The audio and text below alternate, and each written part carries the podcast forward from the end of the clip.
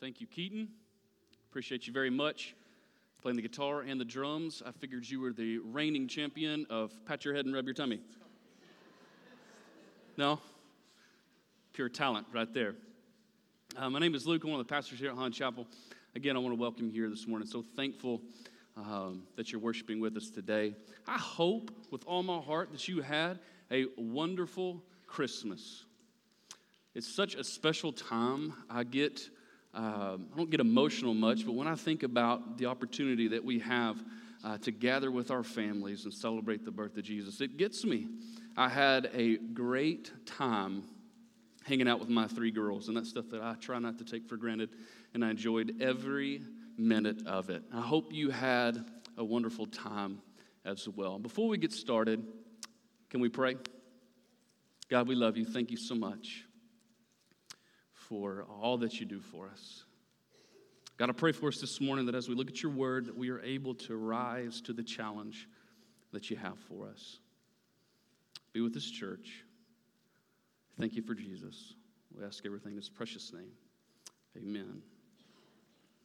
This morning, um, the title is What's My Mission? You probably see it on the back of your handout. What's my mission? We're going to get there. I'm going to provide you with that answer um, shortly. But typically, right around the New Year's, you have all these uh, kind of New Year's resolution sermons, and that's great. That's awesome. This morning, I want to uh, perhaps present to you uh, one of the greatest spiritual challenges you've ever been presented. I know it's kind of a bold statement, but I believe it with all my heart. It's a massive, it's a very large challenge that we need to rise to. If you've got your Bibles, would you turn with me to Matthew chapter 28? Matthew chapter 28. We're going to read verse 19 and 20. This is known as the Great Commission, right? The Great Commission. Let's read it. Therefore, go and make disciples of all nations, baptizing them in the name of the Father and the Son and the Holy Spirit. Teach these new disciples to obey all the commands I have given you. And be sure of this I'm with you always, even to the end of the age. The Great Commission, we've heard it. Um, typically, we hear it kind of on Mission Sunday, right? Or we hear it in the context of a foreign missionary coming here and preaching to us. And, and if we're not careful, we only think about the Great Commission in the context of jumping on a plane and going to a foreign land. And we neglect the fact that the Great Commission is a commission for you and me here today. For you and me here today. It's for you and it's for me this morning, today. I want to break down that, that verse for you, if I may. Uh, the word go, baptize, and teach, they are all participles that get their direction by the leading verb, make disciples. Did that make sense? They get their direction from the word make disciples. Why should we go? We go to make disciples. Why do we baptize? We baptize because we made disciples. Why do we teach? To make disciples. The Great Commission is, in fact, really great. It's incredibly important in the life of the believer. So you experience the change that Jesus brings in your life. You accept Christ, you place your faith in Him. You are radically changed by the gospel.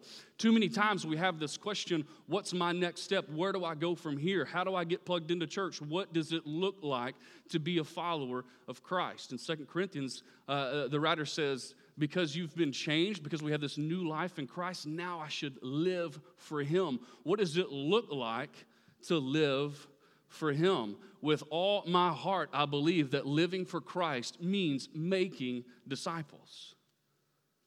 It means making disciples. So let's look at what disciple making is. I believe for us to really break down what disciple making is, we have to break down some words. Notice I didn't say discipleship. We say discipleship a lot. It's a good word. I like it. But for the longest time, I've kind of had this confused. And once we look at what discipleship is versus disciple making, hopefully it will provide a little bit more clarity for you this morning. Discipleship is a good thing, it's an incredible thing. It happens around here all the time through uh, pulpit ministry, through uh, Awana, through uh, Bible fellowship classes on Sunday morning, through HCSM and Awana. Those things are incredible. The teaching of God's Word, that is incredibly important. We should emphasize the education of believers, but if we're not careful, we leave out the activation of the believers. I love being taught new things about God's Word. Raise your hand if you just love being taught new things about God's Word. That's so incredibly important. But if we aren't careful, we become spiritually obese with knowledge and we can't even get off the couch and walk across the street and share the gospel. It, it, it's a kind of give me, give me, give me mentality. We come here, we want to be taught, we just want to take it all in, and we never want to do anything with it. I've been guilty of that. I can jump into the intellectual debate with the best of them. I love it. But is it making me a better disciple maker? Probably not. So, this morning we have to break down what is discipleship versus disciple making. They are closely related, but I believe they are different. Discipleship is incredibly important. We should teach God's word. But if we're not doing anything with it, what's the point? If you remember Matthew chapter 4, uh, Satan and, and Jesus were kind of going back and forth. Satan knew Scripture, but Jesus applied Scripture. That's the difference. So, discipleship is incredibly important. Please hear me this morning. I'm not dogging learning God's word, I'm just elevating using God's word using it to make disciples. We grow personally so that we can pour into other people. If we're not careful, though, it's just a giant pitcher of water pouring into a little glass that just overflows all the time, and you're not giving anything away. You're not giving anything away. So, what good is it? Disciple making is the culmination of receiving this knowledge and then sharing it with others in a very, very intentional way. In my life, I was fortunate enough to have people pour into me. It started at home. I've got godly parents who elevated the things of faith in our home. I saw who Jesus was firsthand without ever leaving my house. I'm so thankful for that. In student ministry, I have a student pastor that met with me every Tuesday morning at 6:30 at Brown's Country Kitchen, bought me biscuits and gravy, and showed me what it was to follow Jesus. I'm thankful for Jay Jacobs. A guy by the name of Todd Calloway, who's actually here this morning, he's got this wonderful beard. It's the guy up front to my left. I interned with him in Cleveland. I'm so thankful for Todd Calloway, that he invested in my life. Thank you, Todd. And then maybe my second year in ministry, this spiritual giant, literally and figuratively, he was like six five. He was a Costa Rican church planter, planted over 50 churches, moved back to the States. He walked into my office every Thursday morning and broke down God's word with me. I wasn't going to tell that man no, right? If he wants to pour into you, say yes. His name was Phil Knott. I'm thankful for Phil Knott. God used Phil to ask me the question that radically changed my ministry, but also radically changed my walk with Christ. He asked me point blank, Are you making a disciple? I said, Well, yeah, Phil. I'm teaching 30 plus kids every Wednesday night, teaching them God's word. Yeah, absolutely. He said, No. Are you making a disciple? See, I knew what he was asking. I'd had it demonstrated to me before, but I realized that I could not answer that question honestly. I had to say, No, Phil, I'm not. He said, You see, if you want your ministry to last long after you're gone, Do away with the Xboxes and big screens and flashing lights. Make disciples. And it convicted me. No, I was not making a disciple. This last week, I had two of my former disciples. They were coming back from college and their lives are getting crazy. They're getting married. Makes me feel old. But they called me and said, Hey, we want to we want to eat dinner with you. I said, Absolutely. Haven't seen them in almost three years. Had dinner with them, and I got to ask them that question Are you making a disciple? And it was the most proud moment I've ever had in my entire life. Both of them answered yes, and they gave me names. If we want to make a lasting impact for the sake of eternity, we must make disciples. We must. We have to. It's not an option. We have to. So, why did each of these people, parents, student pastor, Todd, Phil, why did all these people spend intentional time with me? Why did they do that? Turn to Mark chapter 1. Turn to Mark chapter 1. We're going to read verse 16 through 19. These people invested in me because they were following the example set by Christ and they were obedient. They were obedient. So let's look at what Jesus did. Verse 16 says One day, as Jesus was walking along the shore of the Sea of Galilee, he saw Simon and his brother Andrew throwing a net into the water, for they fished for a living. Jesus called out to them, Come, follow me and I will show you how to fish for people. And they left their nets at once and followed him. A little further up the shore, Jesus saw Zebedee's sons, James and John, in a boat repairing their nets. He called them at once, and they also followed him, leaving their father Zebedee in the boat with the hired men. This is the example that we have of Christ calling his 12 disciples. What does it say that he did? He called them and he said, Follow me, I will make you fishers of men. Follow me. It's a big, big challenge there, right? Follow me. I don't believe that Jesus haphazardly called these men. I think through the power of the Holy Spirit, he knew exactly who he was going to call. There's some application there for you and me that we should be praying constantly who is it that God would have me to disciple? But Jesus called these 12 and he said, Follow me. He gave them an example. These people that invested in my life, they gave me an example. Christ walked with these men, he talked with these men, he ate with these men, he discipled these men for three plus years. He gave them everything that he had. He was incredibly intentional about every single move that he made with these men.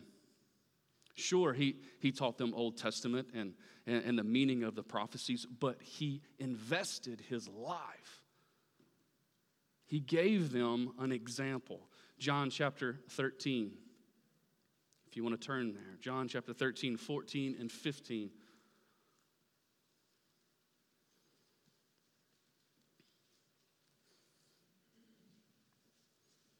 Words of Christ. He says, And since I, your Lord and teacher, have washed your feet, you ought to wash each other's feet. I have given you an example to follow. Do as I have done to you. This is discipleship. This is disciple making. This is what you and I, as believers and as followers of Christ, have to do. We come alongside people who are either lost or early on in their faith, and we help them follow Christ better. Now, sometimes we have all these excuses, and I'm going to speak to that in a little bit, that prevent us from doing this, but you have no excuse. If you've been saved by grace through faith, you have no excuse. You know enough to pass along. You absolutely know enough. We've got to be able to make disciples. We have to be able to answer that question like I was asked Are you making a disciple? I don't know how you're going to answer that today. I really don't. Christ constantly gave the disciples an example. This was the method that Christ chose to set forth the gospel globally and through the generations. This is what Christ did. So, for the gospel to go forward, it's essential for us to make disciples. John the Baptist made disciples. Paul says, Imitate me as I imitate Christ. In the book of Acts, we see disciples being made in homes at a staggering rate. What happened? We must get back to making disciples. In my small group, I know I've shared the story with you. I asked those in my small group, how many of you had somebody pour into your life at any point in your walk with Christ? And it was me and my wife. That was it that raised hands. The first night of Disciples Fast Path, week one, we asked the question. We had two groups combined. There was 24 people from 23 to on up in ages. I asked them that question. How many of you had had anybody pour into your life at any point in your walk with Christ? One person raised their hand. Forgive me if I'm a little passionate about this, but this is something that we are failing at. We are not making disciples. We are not grabbing believers by the hand and saying, Here, let me help you follow Jesus better. We're not doing it. We're attending classes and we're buying Bible studies at an incredible rate, but we're not passing them along. We are building bookshelves of Bible studies, but we are not acting out the things that we learn. What good is it for you to have a bookshelf full of completed study and not help anyone follow Jesus better? It's pointless. Save your money. This is exactly why we have started Disciples Path here at Holland Chapel. Because every time I ask that question to a large group of believers, I'm overwhelmed at the amount of people who have not had a discipleship relationship. It breaks my heart. I've seen firsthand how important it is and how it can slingshot people in their walk with Christ. That's what we're supposed to do. We recognize the need for us to be equipped and to challenge each other to make disciples. You see, back in September, we started the very first semester of this ministry. Four groups met at varying times during the week, and they went through a 10 week study called Rooted. Rooted was just the material that we used, it was supplemental to help us wrap our minds around what disciple making is. And I believe God used it in a mighty way. As we looked at some of the foundations of our faith, we were constantly thinking about how, how does this knowledge, how does this help me in disciple making? How can I take what I've learned and apply it and share it with somebody else? That was kind of our focus. And every single week for 10 weeks, they got tired of hearing me ask it. I asked the question Are you making a disciple? I want to extend the same question to you today, very pointed, point blank. Are you making a disciple? Are you making a disciple? They got tired of hearing me ask it. But you see, in my life, I had to go back to the point where I realized that I had to elevate making disciples. It all started with that question. If we're not asked, we're not held accountable, right? We don't have to rise to any challenge that we're not being challenged in. So I ask them all the time Are you making a disciple? Are you pouring your life into someone else? We had a, a, time in Disciples Path where we, we talked about everything that we're, that we're fearful of. What keeps us from doing this? And the first one that I want to speak to was the one most commonly shared was I've never had this demonstrated before. And, and perhaps I'm asking you something that you have never had an experience like this, so you don't know what it looks like. You have to start somewhere. You have to start somewhere. So we wanted to put these fears aside. They're real, they're genuine. These are genuine concerns. Some people say, I just don't know enough about Scripture. I, I feel unworthy to walk with somebody. I, I need to be taught as well. Or I've never, I've never had this example before.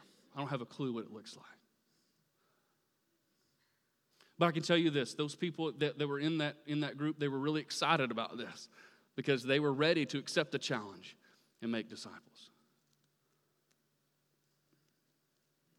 So we got to walk together for 10 weeks, putting some of these fears aside, giving them some confidence, putting some tools in the toolbox to go and make disciples.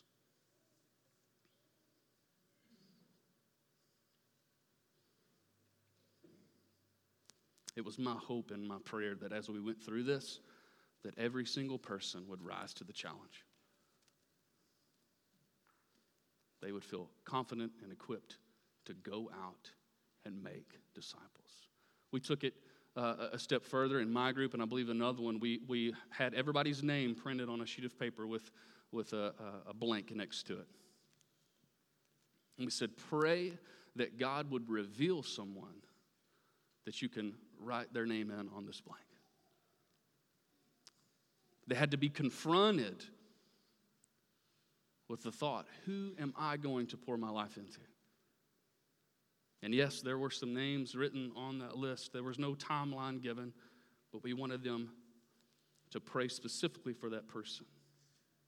I believe with all my heart that disciple making is the method that Christ chose to change the world. And it's a method that we are failing at.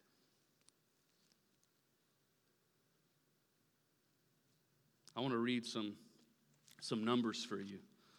I challenged this group the last, the last week, the 10th week, with some of these numbers. I said, if one person making disciples that, that make disciples every year for 15 years, at the end of the 15th year, 32,768 people would have been discipled.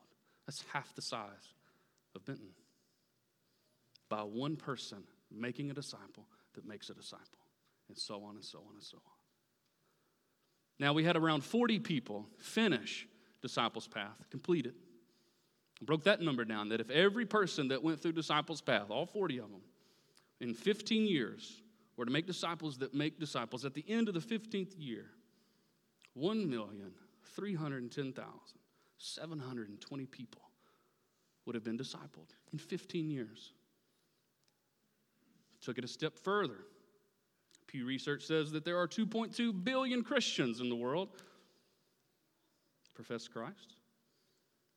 If every one of those people that profess Christ made one disciple a year, the world would be completely converted for Jesus Christ in less than two years.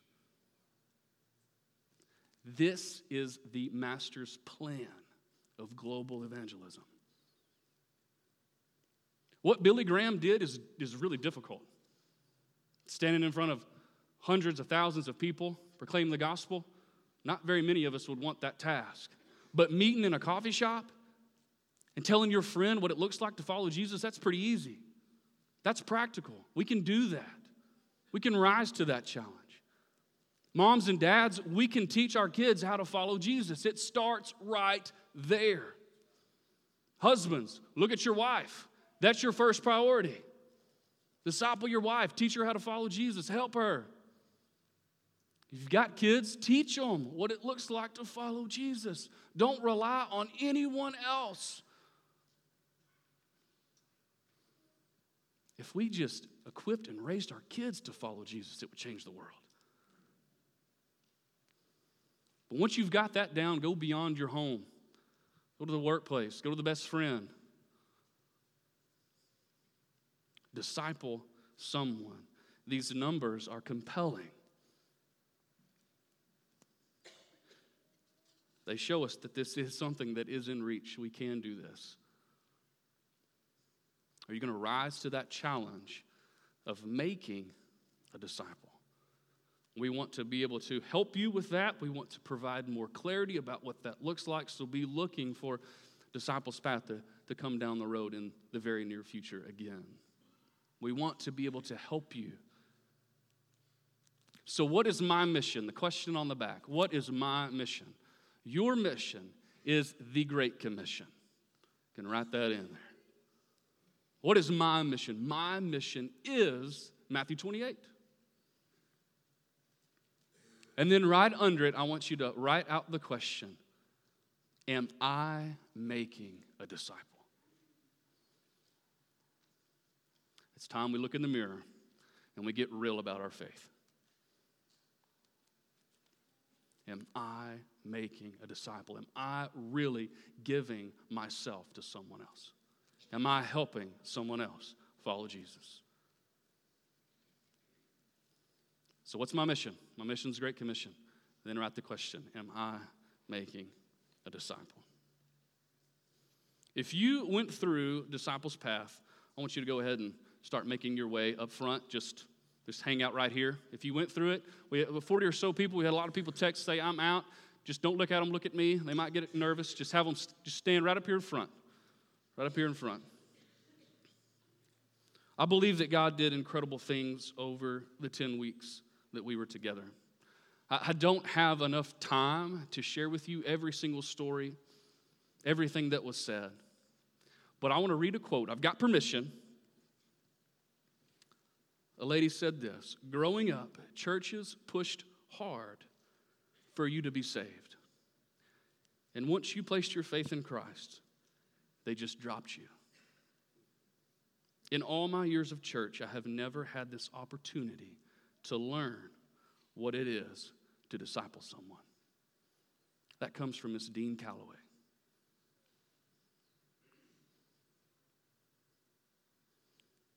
This is really important stuff.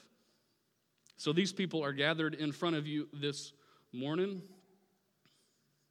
because I want to share with you the importance of the church praying for one another as we tackle the Great Commission.